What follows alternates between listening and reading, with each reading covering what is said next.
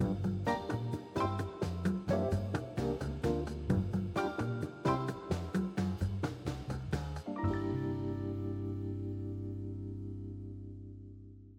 Dobar dan i dobrodošli u još jedan Finaxov podcast. Moje ime je Tamara Vrhovec Sekač i ja sam country menadžerica Finaxa za Hrvatsku. Danas je moj gost ponovno naš dragi prijatelj i suradnik Toni Vitali ili Škrti Otečanin. Toni, bok i dobro mi došao i hvala ti što si nam se ponovno priključio. Bog Tamara, hvala ti na pozivu. Evo danas na vrlo zanimljivu temu, da to tako kažem i uvijek aktualno, znači e, koliko odvajati za mirovinu. Često nam dolaze takva pitanja, e, ljudi jednostavno ne znaju kad početi, koliko odvajati, pa mislim da je dobro da danas se malo pozabavimo i ovom temom. Pa je, možda je to jedna od najbitnijih tema u osobnim financijama, e, pogotovo što imamo, e, svi znamo, razno razni problema u tom mirovinskom sustavu, e, do toga ćemo tek doći. Ali evo možda ukratko samo nekakav pregled za one koji ne znaju možda kako hrvatski mirovinski sustav funkcionira. Dakle, imamo ta tri stupa za koje smo vjerojatno svi čuli. Dakle, prvi stup e, je onaj iz koji se odvaja 15% naše bruto plaće koji ide sadašnjim umirovljenicima, dakle to je e, obvezno, na to ne možemo utjecati, e, nažalost to nam ne podiže našu buduću mirovinu niti malo, ali jednostavno sustav je takav i na to se moramo naviknuti. Moramo Onda biti imamo taj solidarni malo, jel? Da, moramo biti, moramo biti solidarni. Ovaj, onda imamo i taj drugi stup u kojem e, odvajamo 5% bruto plaće i on ide e, na ono što se kaže individualna kapitalizirana štednja, dakle e, to je baš štednja i investiranje za, za nekakvu našu buduću mirovinu. Da kako dalo bi se raspravljati o, o imovinskim klasama u, u, u, tim investicijama, dakle većinom se tu radi o, o državnim obveznicama Republike Hrvatske, tako da po meni bi to moglo, moglo biti i puno, puno bolje, ali kažem opet to je, to je također obvezno, tu eventualno možemo birati te nekakve modele A, B ili C koji su ajmo reći više, više ili manje rizični, ako se radi tu po prilično konzervativnim ulaganjima, eto, po nekom mom mišljenju. I onda imamo i taj treći mirovinski stup, dakle, koji je dobrovoljan, dakle, tu možemo sami uplaćivati nekakve iznose, dakle štediti, investirati. Imamo tu i državne poticaje, postoje tu i, i načini da se bukvalno rečeno iz, iz bruto plaće direktno uplaćujemo u, u, u taj treći mirovinski stup i onda to može biti stvarno nekako e, povoljna opcija. E, ja bih rekao, je to možda nekakva početna točka za sve koji žele e, štediti za mirovinu nešto više. Pa mislim da je to upravo najvažnije ono čega se trebamo danas dotaknuti, znači da to, da to tako kažem, osvješćavanje potrebe da se što prije počinje odvajati i štedjeti za mirovinu s obzirom na to kakav je sistem i da sve nas koji imamo još nekakav period ispred sebe do e, mirovine e, čeka, da to tako kažem, e, nešto, reći ću to tako, dosta veliki pad standarda ako se budemo oslanjali samo na mirovine i da to tako kažem, možemo reći vrlo upitne mirovine, jer one su već sada vrlo niske i iz te perspektive koliko smo evo proučavali ti i ja i na europskom nivou, znači daju se neke smjernice da ljudi koji očekuju recimo ići u mirovinu 2059. će zasigurno imati znači niže mirovine nego oni koji su recimo otišli uh, ovih godina u mirovinu. Pa naravno, to je najveći faktor su demografska kretanja. Dakle, e, kad su ti mirovinski sustavi e, zamišljeni, e, prvotno bio puno veći omjer radnika umirovljenika. Dakle, recimo u bivšoj Jugoslaviji je to dosta dugo bilo sedam radnika na jednog umirovljenika. Prije samog raspada bilo je 4 naprama 1, dok je danas evo, u Hrvatskoj konkretno 1.28 naprama 1. Dakle, niti 30% samo više, više ima radnika nego umirovljenika. Dakle, vrlo je teško e, taj, taj sustav tako e, napraviti održivim, ali eto moramo biti i svjesni da, da nije to samo u Hrvatskoj, dakle i velika većina drugih, pogotovo zapadnoeuropskih zemalja, muku muči s tim mirovinskim sustavom, dakle dosta se i produža taj životni vijek, tako da, da je to isto uvjetno rečeno veliko opterećenje na, na mirovinski sustav. Tako da jednostavno ako se nastavi ovako istom, istom strategijom, istim upravljanjem, ne piše se baš dobro za mirovine, dakle imamo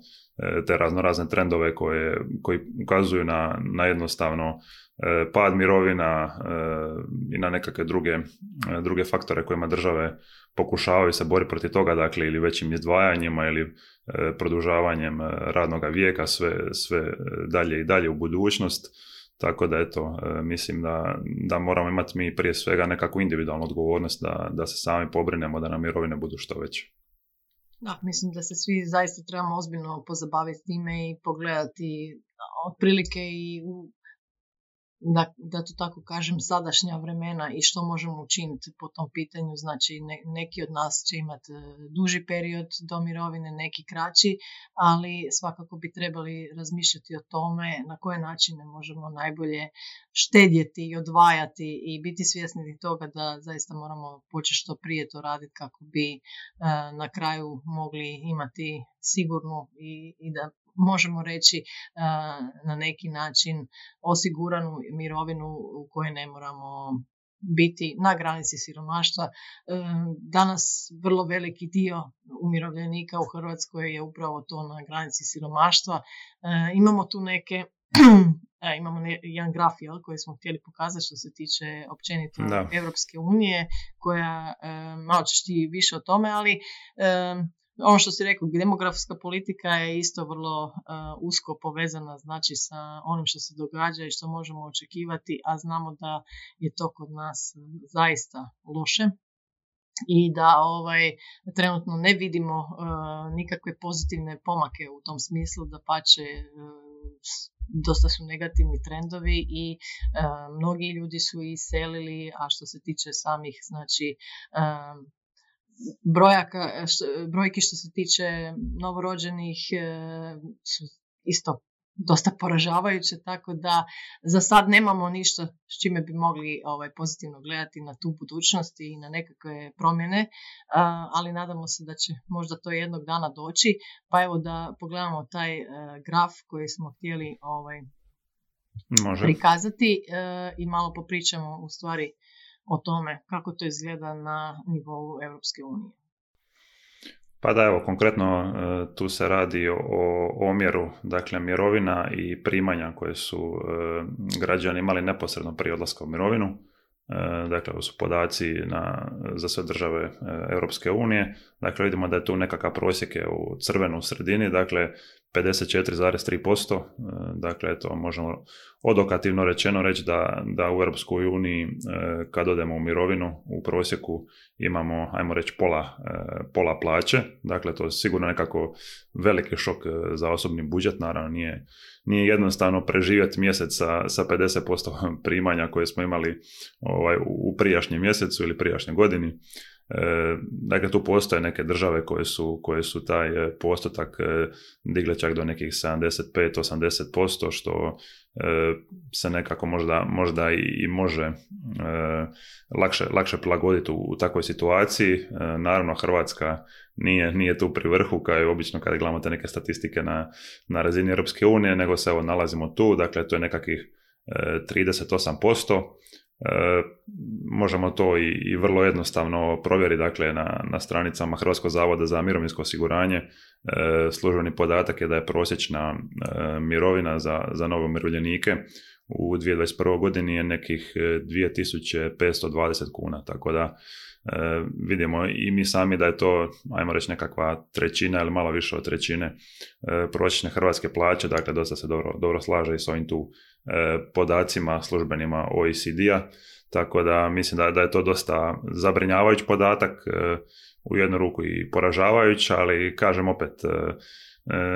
nekako ne možemo očekivati da će se ta nekakva demografska kretanja preko noći promijeniti, da će odjednom se jako puno ljudi vratiti u Hrvatsku koji su emigrirali ili da će se natalitet podignuti nešto značajno, pogotovo ne na, na kratki vremenski rok. Dakle, ponavljam, moramo se sami e, jednostavno pobrinuti za, za, za tu mirovinu, to je za, za barem jedan dio, jel, da, da je povisimo, da to bude nekako u skladu sa životnim troškovima i da nam osigura nekakav dostojanstveni život. Tu je još jedan problem koji smo se htjeli dotaknuti, a to je znači problem tih razlika među spolovima, znači koji je već očit e, za vrijeme samog radnog vijeka i e, znači primanja žena uvelike zaostaju za primanjima muškaraca. E, po svim statistikama u Europskoj uniji to se još više razlike se znači povisuju u samoj mirovini, znači dolazi do još većih problema što se tiče e, ženskog spola i e, manjih primanja. E, kad još tome dodamo znači da žene u prosjeku duže žive, možemo reći da zaista žene imaju alarmantno stanje u tom smislu, to je da neophodno potrebno moraju početi što prije štedjeti za svoje mirovine. A svakako slažem se, dakle puno je, puno je tu problema od e, diskriminacije na radnom mjestu, pa naravno e, uloge žena u podizanju obitelji i tako dalje. Mislim da se sve, sve te nekakve razlike se, baš kao ono što, što pričamo složeno kamati, se s vremenom, dakle samo e, grade, što se kaže, gomilaju, da, jedna, jedna na drugu, tako da, da to postane još, još veći problem u, u budućnosti. Evo ja bi još također napomenuo da unatoč ovome što smo rekli o mirovinskom sustavu u Hrvatskoj, kako taj prvi stup, dakle tih 15% bruto plaće da sadašnjim umirovljenicima, e, dakle cijeli taj iznos pokriva samo pola e, trenutačnih e, mirovina, dakle druga polovica ide direktno iz državnog proračuna, tako da na kraju opet su to novci hrvatskih poreznih obveznika, dakle ne samo dakle tih 15% što, što plaćamo uh, prvom mirovinskom stupu, nego i, i još toliko uh, otprilike što se kaže kroz poreze također je sadašnjim umirovljenicima. Dakle, vidimo da taj sustav jednostavno ne izgleda održivo, uh, pozitivnih trendova trenutno nema, eto ja bih volio da i bude u budućnosti naravno da, da bude svima bolje, ali kažem, mi da su prošla vremena kad možemo jednostavno očekivati da će se država pobrinuti za nas, da mi ne moramo prstom maknuti, dakle, e, ono što se kaže, bitno je početi što ranije, pa makar to bili nekakvi manji iznosi, dakle, puno smo pričali e, na webinarima, podcastima o toj složenoj kamati, o, dugoročnom investiranju, dakle, to su, to su neke od načina na koji možemo e, povećati svoje mirovine. No, tu bi se svakako dotakli i toga, znači da je to jedan problem koji je i politički problem, znači treba tu dosta političke odgovornosti da bi se dale pravilne mjere što u demografskom smislu, što općenito, znači e, sagledavanje tog sistema i njegove neodrživosti i e, možda potezanje nekakvih nepopularnih mjera, jel? tako da na se s tim uvijek e, odugovlači jer nitko ne želi se hmm. zapravo toga primiti. Ali evo možda e, da se još dotaknemo prije nego što damo nekakav zaključak e, koliko bi zaista ljudi trebali kad postave pitanje, ali teško je to odrediti ovisno o primanjima sve malo, evo, vrlo često je pitanje znači koliko bi trebali odvajati za mirovinu. Pa da, dosta je to individualno kao što se spomenula, dakle ovisi e, koliki su na troškovi u prvu ruku, dakle nekakvi ono naj, najosnovniji životni, dakle koliko moramo pokriti, mislim da, da je to nekako dobra polaznička točka e, za to e, da možemo planirati, dakle koliko trebamo izdvajati na nekakvoj mjesečnoj ili, ili godišnjoj bazi. I, i naravno te, te iznose bi bilo vrlo dobro investirati, pogotovo jer se mirovina za dosta ljudi nalazi desetljeće, dva ili tri u budućnosti, dakle jednostavno ako, ako te novce samo držimo na, na nekakvim štednjama, računima, taj iznos rapidno gubi na vrijednosti. Dakle, u svakom slučaju bitno je, bitno je te novce investirati. Ponavljam, nema jednoznačnog odgovora, često se e, preporuča u, u tim nekakvim krugovima osobnih financija da štedimo minimalno 10% e, primanja, dakle za, za nekakvu budućnost, za fond za crne dane, za mirovinu, investiranje. E, naravno nije lako e, svima u Hrvatskoj štediti e, neke, neke veće, veće iznose plaća, ali eto, za sve koji su mogućnosti, ja mislim da da je nekako puna bolja cifra na kojoj treba ciljati nekakvih 20% po meni 20% primanja može baš značajno značajan iznos stvoriti u budućnosti dakle sa, sa tim nekakvim dugoročnim pasivnim investiranjem na pravi način. Tako da eto to je to je nekako moja nit vodilja, ako ponavljam, nije, nije svima lako, ali naravno odgovor je što, što više to bolje, nema, nema nikakve ovaj, gornje, gornje granice. Možda da ne obeshrabimo one koji ne mogu puno odvajati, u svakom slučaju bolje odvajati nešto nego ne odvajati ništa, posebno kad imamo taj dugi horizont pred sobom, znači ako ste mladi, krenite razmišljati i e, činiti nešto po tom pitanju što ranije, jer kao što je Toni spomenuo, je složena kamata čini čuda, tako da i ti manji iznosi kad govorimo o nekakvom dužem roku mogu e, se pretvoriti u zaista e, privlačne iznose i zasigurno će vam pomoći u trenucima znači kad ćete se moći osloniti samo eventualno na e, tu mizernu mirovinu koja nas čeka u e, nekakvoj budućnosti. E, iz toga i ako imate nekakvih 10, 15, 20 godina do mirovine, a nemate velika primanja, pronalazite vrlo teško prostora, posebno sa rastućim cijenama, znači u svom budžetu da nešto odvajate, nemojte se obeshrabiti, pokušajte, znači evo danas se može investirati e, kao kod nas već od 150 kuna mjesečno, jednostavno e, pokušajte možda kroz smanjivanje nekakvih e, mjesečnih troškova, nekakvih, ne znam, mobitela, paketa, nekakvih e, telefonskih usluga ili interneta ili tako dalje, namaknuti barem nekakav novac, znači da ga stavite sa strane i da si osigurate sigurniju i stabilniju e, mirovinu i starije dane, znači kad e, više nismo toliko u punoj snazi i kad nam zaista novac može zatrebati i za zdravstvene usluge i za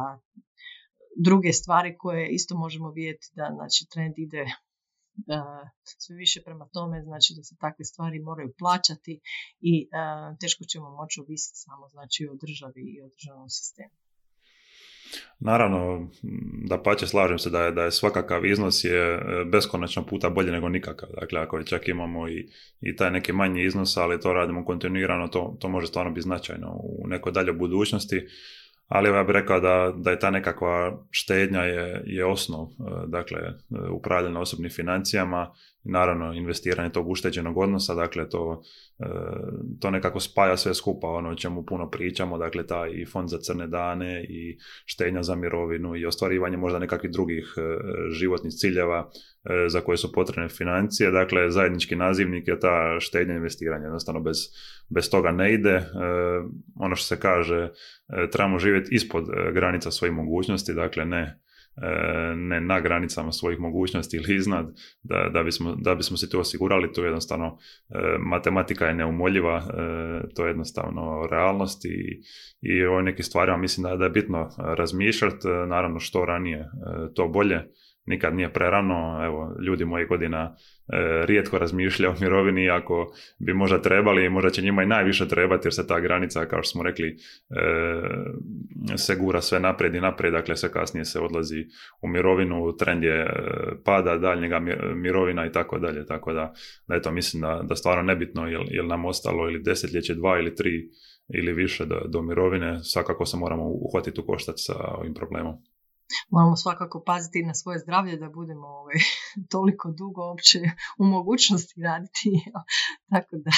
iz te strane ovaj, moramo već početi razmišljati na to kako bi se održavali u, dobroj formi za taj e, produljeni radni vijek. Naravno, zdravlje je uvijek na, na prvom mjestu, ono je neprocjenjivo, ali eto, ako to imamo pod kontrolom, onda mislim da, e,